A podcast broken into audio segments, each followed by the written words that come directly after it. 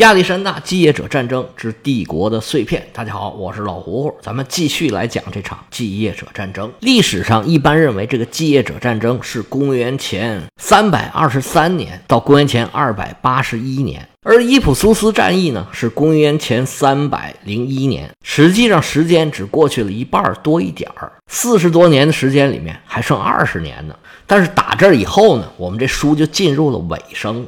一方面是因为安提柯之后啊。史书上对这段的历史记载就没有那么详细了。还有一个原因，就是这段时间的历史发展就越来越切我们这个题了，波澜壮阔的大型会战就越来越少了，历史事件朝着鸡零狗碎的方向发展，像权谋啊、宫斗啊、刺杀呀这种事儿就越来越多。对各霸一方的这几位诸侯来说，原来的抢地盘、抢钱、增兵备战以及大型的会战。似乎没有那么重要了，也不再像以前那么频繁的上演了。打这儿以后的主题就变成了权力的交接，这些继业者如何选择继承人，怎么样把权力顺利的交接到继承人的手里边，以及这些继承人的个人能力，决定了未来的走向。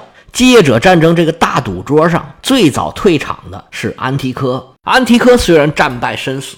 但是最起码有他的儿子撑住场面，还能继续玩下去。德米特里乌斯虽然比安提柯确实还是差了很多，但是还是能维持住一方诸侯的牌面。而卡山德的运气就差了很多，他自己培养的接班人可能能力还行，但是身体太差了，干了几个月就得病死了。这还没算倒霉到头，更倒霉的还在后边。他的这位倒霉的王后，虽然用他命名的城市是越发越大，但是这个王后啊，实在是目光短浅，对政治是一窍不通，就是为了偏袒自己的小儿子，将王国一分为二，不但把自己的命给送了，把卡山德打下来这些基业全部都拱手送人。而且送的还是他最大的仇家，就是德米特里乌斯。就冲这个，卡山德这棺材板就得使劲的摁一摁。卡山德这一死，政治格局发生了重大的变化。他自己的儿子互相争权，其他几方势力自然也不会闲着。利西马克斯当然是首先插手的，随后皮洛士、德米特里乌斯也纷纷加入了争夺。德米特里乌斯笑到了最后，成为了马其顿的国王。但实际上，从卡山德的死到德米特里乌斯成为马其顿国王的这段时间里，大家也都没闲着。托勒密一方面是在海上跟德米特里乌斯争霸，在德米特里乌斯的注意力放在马其顿的时候，托勒密慢慢的在塞浦路斯岛扩展自己的势力。到了公元前二百九十四年，也就是德米特里乌斯在马其顿称王的那一年，你在马其顿搞活动，人家就跑到塞浦路斯岛上搞活动去了。在此之前，托勒密已经控制了塞浦路斯岛，除了萨拉米斯之外的一些城镇呐、乡村呐，只剩下这个据点还在德米特里乌斯手里。现在在萨拉米斯镇守的是斯特拉特尼可，这是一位老太太，是安提柯的夫人，德米特里乌斯的母亲。德米特里乌斯还没有介入马其顿的时候，托勒密因为害怕。德米特里乌斯回兵来救援，就一直按兵不动，没有对萨拉米斯下手。这回一看，德米特里乌斯在北方分不开身，那机不可失，我还更待何时啊？赶紧出兵围攻萨拉米斯。老太后虽然经过顽强的抵抗，奈何是孤立无援，最后还是被打下来了。托勒密在海上赢下了一分，在路上他也没闲着，他把皮洛士送回伊皮鲁斯，他有什么好心眼儿啊？就是让他回去捣乱去了。而在此之前，德米特里乌斯刚刚攻下了雅典，他扶植的傀儡政权没执政多久，就被雅典人给推翻了。这里不能不说，肯定有托勒密的影子。德米特里乌斯做出了他的正常反应，正常反应是什么呢？就是再一次围攻雅典。他都干这事儿啊，干顺手了，轻车熟路。这是咱们这套书里面第几次围攻雅典了，都有点数不过来了。不过这次，雅典人很硬气，拼命的抵抗，应该就是知道背后有人帮忙。德米特里乌斯一攻不下，正准备继续进攻，这时候啊，埃及来了一个特使求见。这位特使是托勒密派来，特意跟他谈关于雅典的事儿。这时候德米特里乌斯付出还不是很多，应该啊还比较好劝，因为旁边又有皮洛士在那虎视眈眈。北方他还有很多事儿没完成呢，毕竟马其顿还没拿下来呢。德米特里乌斯权衡了一下，最后一想，嗨，算了，还是拿下马其顿比较重要。雅典这儿啊，我就先放一放。于是德米特里乌斯就把包围给撤了，但是呢，在几个堡垒里还是留下了一些军队。以后有机会，他还是想要拿下雅典这地方，实在是放不下。他把雅典放下，回头又去马其顿张罗去了。德米特里乌斯和托勒密在这勾心斗角，利西马克斯和塞琉古也都没消停。利西马克斯跟托勒密一样。你不是集中精力去马其顿搞事情吗？那我就搞你的势力范围。小亚细亚沿海的一些城市，原来就是德米特里乌斯的势力范围。利西马克斯虽然对这些城市没有能力下手，因为他海军实在是太差了，但是在这些城市的腹地是大肆的扩张，在小亚细亚半岛的内陆逐渐。打下了自己的根基，这么一来，实际上就形成了三家对德米特里乌斯的夹击之势。德米特里乌斯现在掌握着马其顿、希腊半岛的北部，还有小亚细亚西部沿海的一些城市，而他的西边是皮洛士。东边是利西马克斯，南边的托勒密在跟他争夺海上的霸权。那德米特里乌斯其实就只有一个联盟可以选了，那就是塞琉古。而塞琉古这时候啊，也是急于寻找同盟。他在叙利亚山谷跟托勒密有个明显的冲突，只是还没有爆发出来。他跟利西马克斯在小亚细亚的争夺也是显而易见。跟德米特里乌斯虽然原来是敌人，但是这时候好像没有什么利益冲突，两个人的联盟应该是互相需要。于是塞琉古就提出来说：“我要娶你的女儿，这女儿呢叫做斯特拉托尼可。这么一来，哎，咱们两家不就成了同盟了吗？”塞琉古本来就比德米特里乌斯要大很多。这个时候，塞琉古已经六十挂零了，德米特里乌斯也就是四十多岁。塞琉古竟然要娶德米特里乌斯的女儿，你说这个有没有意思？不过这都是政治联姻，在那个时候是司空见惯。这场婚事是在卡山德还在世的时候进行的，塞琉古率领着自己的手下在罗苏斯等着德米特里乌斯。罗苏斯在现在的安塔基亚附近，就是小亚细亚南部沿海的尽头，叙利亚山谷的北边。塞琉古准备在这办一个丰富多彩、又盛大又漫长的婚礼。德米特里乌斯则率领着船队，带着女儿，带着巨大的财富，跨过爱琴海，朝这边就过来。结果路途上并不顺利，走着走着都快走到了，德米特里乌斯的船队遭遇了风暴，只能暂时在奇里乞亚这里躲一躲。德米特里乌斯一看，来都来了，那我们顺便。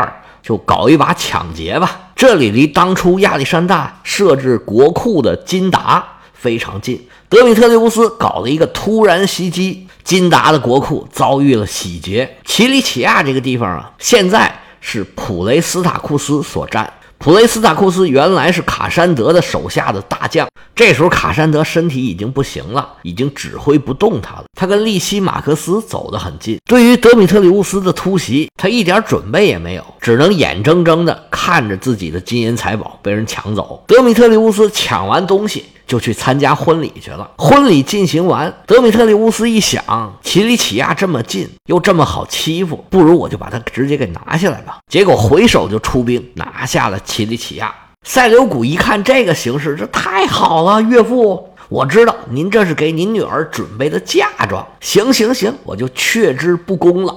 德米特里乌斯说：“滚，给你脸了。我现在地盘也不大，这地方啊，我得自己留着。”塞琉古说：“这地方跟我的地盘正好接壤，你就给我吧。”德米特里乌斯说：“你想要地盘啊，你自己打去，我还忙着呢，有事儿，我走了。”塞琉古来个烧鸡大窝脖。地盘没要着，跟德米特里乌斯的关系蒙上了一层阴影。过了两年，到了公元前二百九十五年，就是德米特里乌斯在第一次，不是第一次了，就是上一次围攻雅典的时候，塞琉古又提出来，想让德米特里乌斯把手里面的西顿和推罗两个大港给他。这要求呢，同样被德米特里乌斯给拒绝了。但是塞琉古这样的人，对自己认定的事儿，他怎么可能善罢甘休？他在叙利亚北部的沿海建了一个港口城市，当然还是用自己的名字命名了，叫做塞琉西亚。他把整个自己的行政中心都迁到这儿来了。塞琉古这时候感觉到，东部的威胁没有西部大。他只有稳住了西部，才能确保整个王国的长治久安。塞琉古把自己关注的重心从巴比伦迁到了塞琉西亚之后，开始软硬兼施，一边跟德米特里乌斯谈判，一边在边境上部署重兵。奇里乞亚已经远离了德米特里乌斯的权力中心，他实在是有点鞭长莫及。一看自己真的要打，也未必能够打得过塞琉古，还把自己唯一的联盟给破坏了。无奈之下，就把奇里乞亚让给了塞琉古。毕竟，不管怎么说，现在跟塞琉古还是同盟，给他总比给别人的强。这么一来，塞琉古就得到了陶鲁斯山作为自己的屏障，在战略上得到了显著的加强。我们书里面几次提到了奇里乞亚山口，这是兵家必争的战略重地。几乎所有的军队想通过小亚细亚进入黎凡特地区，再到两河流域。几乎是不能走别处，只有这一条最重要的战略通道。塞琉古拿到了奇里乞亚，确实是一个很重要的战略举措。当然，塞琉古也不可能放弃东部。巴比伦和波斯对塞琉古来说，那叫做龙兴之地，是他的战略基础所在。更何况这些地方还十分的富裕，可以提供大把的金钱，他是绝不可能放弃的。但是太远了怎么办呢？塞琉古就想了一个办法。他安排他的儿子也称王，让他的儿子安条克治理东部，他自己治理西部，开创了共治的模式。而且塞琉古把自己的妻子，也就是德米特里乌斯的女儿，许配给了自己的儿子，让这个媳妇变成了儿媳妇。这个事儿呢，在历史上还有一点传说，说是安条克见到自己这个后妈以后，哎呀，就喜欢的不得了。回到东部之后，是茶不思饭不想，日渐消瘦。还得了病了，那应该就是为自己乱伦，对自己这位后妈有了非分之想，内心给纠结的。塞琉古一看，哎呀，儿子生病了，那干脆吧，这个王后我就不要了，给你吧。他就先跟这个年轻的王后离婚，让他跟自己的儿子结婚了。这个故事基本上不可能是真的，因为安条克在东部，塞琉古在西部。塞琉古娶这个小王后之后，他儿子可能都没见过这位继母，更何谈一见钟情了。塞琉古的这个安排啊，更有可能是害怕自己将来跟德米特里乌斯打仗，战争的时候。自己的王后还是对方的女儿，这个就不好。而让自己的儿子跟德米特里乌斯的女儿结婚，这不失是一个很好的安排，双方的面子都照顾住了。就是这个乱伦的名声有点难听，可能当时的人也不在乎这个吧。安条克在东部是怎么治理的？现在史书上没有什么记载。不过从效果上来看，应该还是不错的。最起码塞琉古在位的期间，他那边没发生过什么大麻烦。塞琉古和德米特里乌斯的联盟本来就非常脆弱，而德米特里乌斯最后占领了马其顿，这就更让所有的人引起了巨大的警惕。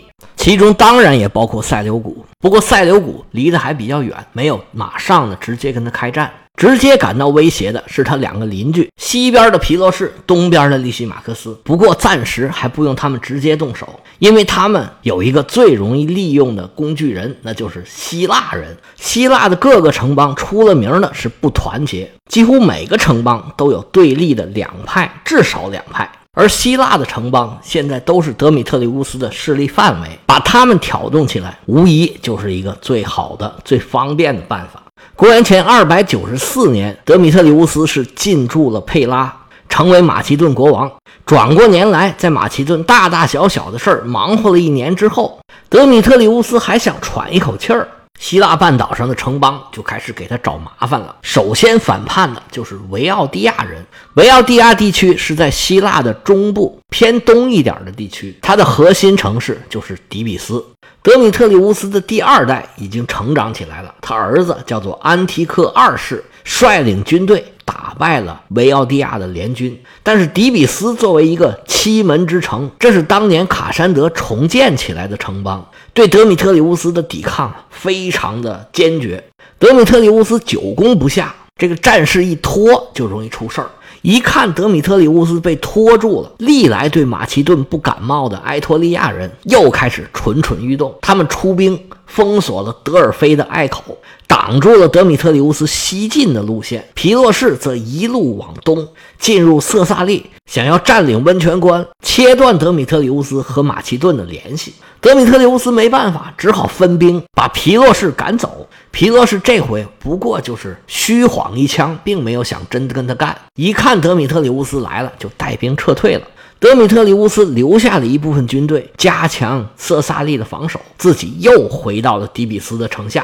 这个围城战拖拖拉拉打了一年多，德米特里乌斯到最后还是使出了看家的本领，制作了大型的工程机械，乒了乓啷一顿砸，才算最后的。解决了问题，德米特里乌斯对待战败者还是比较宽厚的。这次对迪比斯也是一样，只是要求迪比斯交出几个带头的，把他们处死，就算完事儿了。随后，德米特里乌斯又在希腊半岛上东奔西走，各处拜访，巩固自己的势力。这一年正赶上开这个皮提亚竞技会。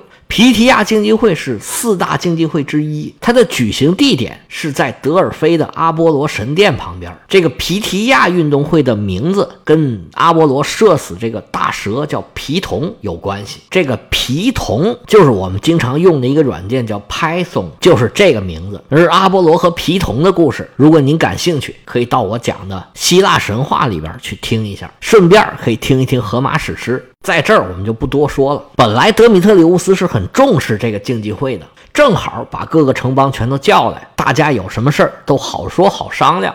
该发糖的发块糖，该警告的警告警告。结果埃托利亚人这个时候出面跟他作对，封锁了去往德尔菲的道路。那没有办法，这个竞技会呢，只能改在雅典进行。竞技会也算比较顺利的召开了，在这个会上。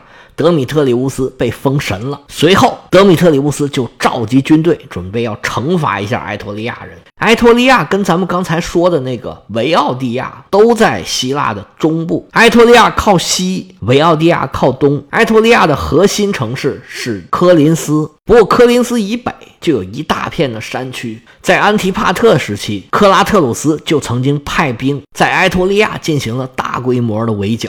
但是最后也没拿这些埃托利亚人怎么样。不过这么一打就打出仇来了。埃托利亚人从来都跟马其顿人不对付，德米特里乌斯也没得着好脸儿。但是这么冒犯，德米特里乌斯肯定是不干的。他带着兵一路上烧杀抢掠，想要彻底毁掉埃托利亚人的生产生活资料，看你们以后还敢不敢冒犯我。皮洛士一听，哎呦，德米特里乌斯出兵了，那我也去掺和掺和吧。他立即前往埃托利亚去抗衡德米特里乌斯。俩人战意满满，都想来一场对决。但是这路啊走差了。德米特里乌斯在埃托利亚留下了一万人，自己直取伊比鲁斯，开始烧杀抢掠，尽情掠夺。而皮洛士则来到了埃托利亚，猛攻德米特里乌斯留下的驻守部队。皮洛士带的军队人数是大大多于对方，但是皮洛士见着对方的将领就说：“现在啊，我人比你多，但是我不欺负你，咱俩来个一对一单挑，谁挑赢了就算谁赢。”对方将领一看，还有这便宜事儿啊？咱们也是条汉子，我怕过谁？结果俩人就上演了这种河马式的一对一的对决，最后的结果可想而知，因为我们都知道皮洛士的名字，不知道他的对手是谁。这仗不用说，那就是皮洛士打赢了，俘虏了对方五千多人。皮洛士从此战神的美名在整个希腊世界开始流传。